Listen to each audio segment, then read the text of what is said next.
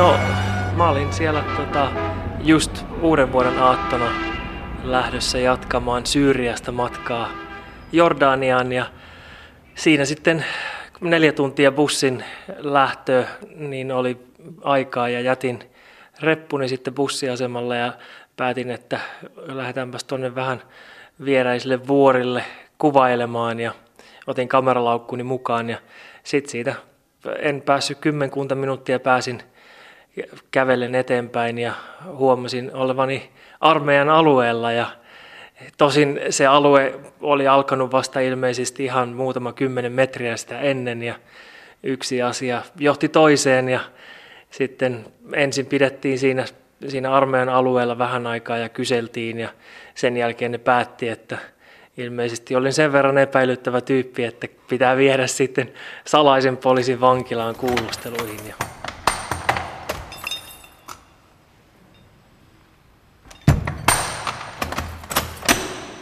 Ihan ensimmäinen ajatus oli, mulla on ollut tosi hyvä onni mun matkoilla, mulla ei ole niin oikeastaan ikinä käynyt mitään, niin vaan oli enemmän, otin sen niin huumorilla, ajattelin, että no tässä on nyt sitten sellainen tilanne, että tuleepahan taas muutama tarina lisää kerrottavaksi.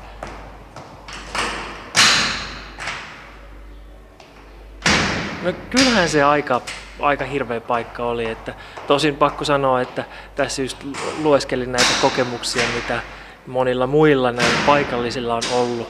Ja toki hyvä muistaa, että 2009 ei ollut vielä levottomuudet alkanut siellä, että, että länsimaalaisena kuitenkin on ehkä vähän turvatummassa asemassa, että ne ei, vaikka väkivaltaa siellä näin, niitä paikallisia kohtaan, niin mua itse ei, ei kohdeltu mitenkään kaltoin, mutta onhan se mielenkiintoista viettää viikko sellissä ja ei pääse suihkuun, ei pääse peseen hampaita. Ruoka nyt on mitä on, nukut siellä kovalla kivilattialla ja se oli kuitenkin joulukuun, tammikuun vaihde, niin kylmähän siellä oli vielä kaiken lisäksi ja ulos ei päässyt ja Tietysti sosiaaliset kontaktit kärsi, että mä en saanut olla kenenkään yhteydessä, että se tietysti, ja epävarmuus siitä, että ei tiennyt, että kuinka kauan siellä sitten lopulta joutuu olemaan, kun kukaan ei osannut sitä sanoa alkuvaiheessakaan. Viikko siinä meni sitten, et ennen kuin pääsi sieltä vapaaksi.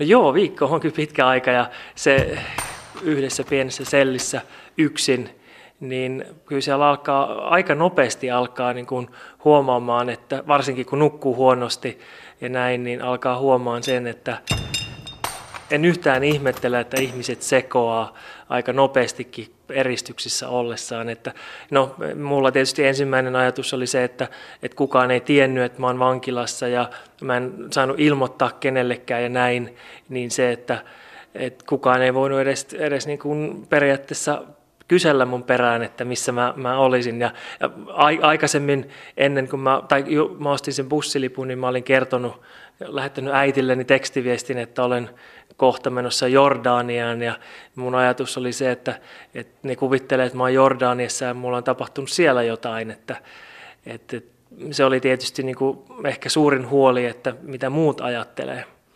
Että kyllähän mä itse tiesin, että mä suht kunnossa on ja näin, mutta tietysti sitten mitä pidemmäksi se menee, niin rupeaa miettimään siinä, että, kuinka kohan pitkä aika tästä nyt sitten tulee. Että, että se, aluksi ajattelin, että no kyllä tämä nyt muutamassa päivässä selviää, mutta kun sitten siitä tuli pitempi ja pitempi, niin alkaa ehkä menettää vähän toivon, että, että tästä saattaa tullakin aika pitkäkin reissu. Ymmärsin, että siellä oli kuitenkin jotenkin, he oli, olisikohan viidentenä päivänä, tämä niin kuin vankila oli ollut yhteydessä Suomen suurlähetystöön Damaskoksessa ja he oli lähettäneet kopion mun passista ja ilmoittaneet, että he epäilee, että mä olen matkustanut varastetulla passilla.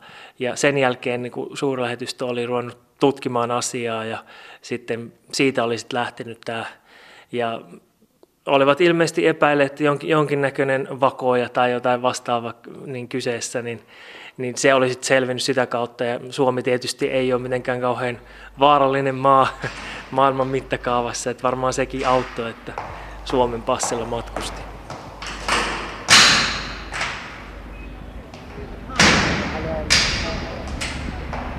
No en, ensimmäisenä kyllä se sen verran, sen verran kauhea kokemus oli, että tota, ensimmäinen tilanne oli se, että mä soitin kaverille ja ajattelin, että, että sen kanssa pystyn olemaan ehkä rehellisempi ja kertomaan, miten kävi. Ja, ja sitten tämän kaverin puhelun jälkeen soitin sitten äitilleni ja kerroin hänelle.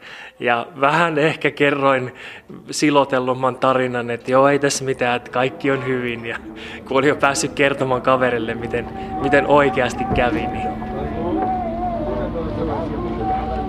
silloin kun mä pääsin vapaaksi sieltä, niin muthan karkotettiin maasta samalla ja koskaan mulle ei selvinnyt, niin mistä mua syytettiin. Ja mä kaiken näköisiä papereita arabiaksi allekirjoitin tietämättä, mi- mi- mitä olen tehnyt. Ja sit, äh, sitten siinä vaiheessa, kun mä kuulin, että, että tota, he oli kertoneet Suoma, Suomen suurlähetystölle, että minulla oli tarjottu ainakin viisi kertaa mahdollisuus soittaa soittaa suurlähetystöön ja mä olin aina kieltäytynyt, niin siitä vähän suivaantuneena päätin, että minähän en, minähän en nyt jätä tätä tähän, vaan mä jatkan sitten matkustamista ja jatkoin siitä sitten Jordaniaan ja Egyptiin vähän niin kuin alkuperäisen suunnitelman mukaan, että ajattelin, että vähän samalla tavalla kuin sanotaan, että jos moottoripyörällä kaatuu, niin heti pitää mahdollisimman pian nousta satulaan ja jatkaa matkaa ja vähän sama itsellä ja ei ole jäänyt mitään pelkotiloja kyllä matkustamiseen sen jälkeen.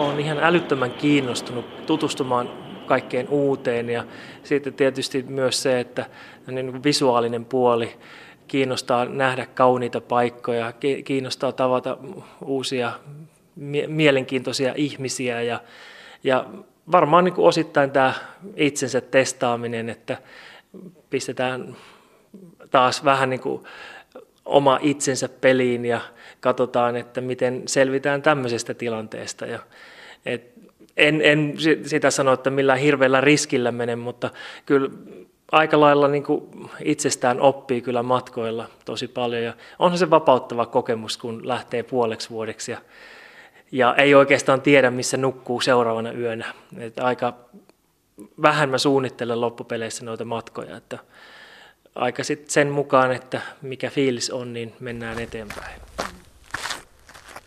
Mä matkustan tosi mielelläni yksin. Mulla on sellainen tilanne, että että mä oon jotenkin kokenut yksin matkustamisen semmoisen niin ultimaattisena vapauden, vapauden niin kuin symbolina. Ja siinä on, siinä on monia hyviä puolia. Tietysti kun äm, haaste saattaa olla se, että yksin matkustaminen on kalliimpaa, kun joudut maksamaan kaikki yksin ja monta kertaa just niin kuin majoitukset ja ehkä auton vuokrat ja näin, niin se, että siinä on joku muu, niin se auttaa. Mutta sitten taas se, että ei tarvitse kysellä keneltäkään yhtään mitään, sä oot ihan täysin itse vastuussa ihan kaikesta. Ja se on mulla ainakin henkilökohtaisesti opettanut sitä, että kun itse on vastuussa kaikesta, niin ei voi syyttää ketään muuta. Monta kertaa on joutunut niin kuin kattoon peilistä itteensä, että miksi näin kävi ja ei voi syyttää ketään muuta kuin itteensä. Että se on opettanut kyllä tosi paljon. Mutta ty- tykkään tosi paljon matkustaa kyllä yksin. Ja myös se, että sitä kautta ä, ihmisetkin tulee tutustumaan paljon helpommin, että jos ne huomaa, että matkustaa ryhmässä tai jonkun toisen kanssa, niin ei välttämättä tule keskustelemaan niin helposti, mutta jollain tavalla yksin matkustava ihminen on, on niin kuin tämmöinen kutsukortti, että ihmiset tulee, paikalliset tulee jutteleen paljon helpommin ja sitä kautta mä oon, mä oon yöpynyt tällainen niin extempore paikallisten kotona ja tehnyt, muuttanut matkasuunnitelmia ja näin poispäin. Et jättänyt, se on niin antanut mahdollisuuden tämmöiselle joustolle niin aika helposti. Greyhound announces its 415 coach for Philadelphia and Washington is now loading at gate 7.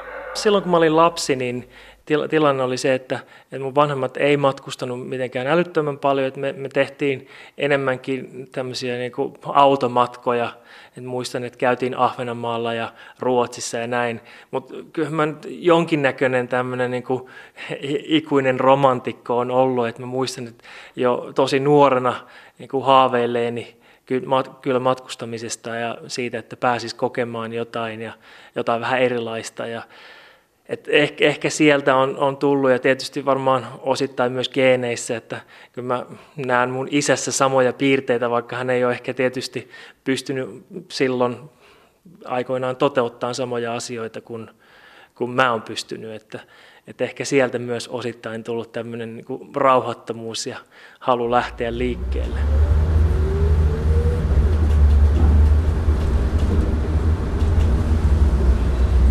Muistan ensimmäisen ulkomaanmatkan, jonka tein yksin, niin joskus 90-luvun puolivälissä niin lensin ähm, Jenkkeihin, Chicagoon ja oli, oli tällainen niin kuin ehkä romanttinen ajatus siitä, että, että Jenkeissähän pitää sitten lähteä matkustamaan Greyhoundin bussilla ja siitä mä lähdin sitten Chicagosta St. Louisiin bussilla ja se toki matka ei ollut yhtään sitä, mitä mä odotin. Mä odotin niin upeita maisemia ja näin, mutta sehän oli viisi tuntia maissipeltoja, aika aakeita laakeita, mutta kokemuksena oli kyllä erinomainen ja, ja siitä tietysti niin kun, a, a, aika hyvin on käynyt reissuissa niin, että, että joka kerta, joka reissu on ollut vähän semmoinen omien rajojen kokeilemista, että kokeillaanpas vähän ehkä radikaalimpaa ja kokeillaan vähän enemmän ja ehkä vähän sellaisiin paikkoihin, mihin ei normaalisti lähtisi ihmiset, niin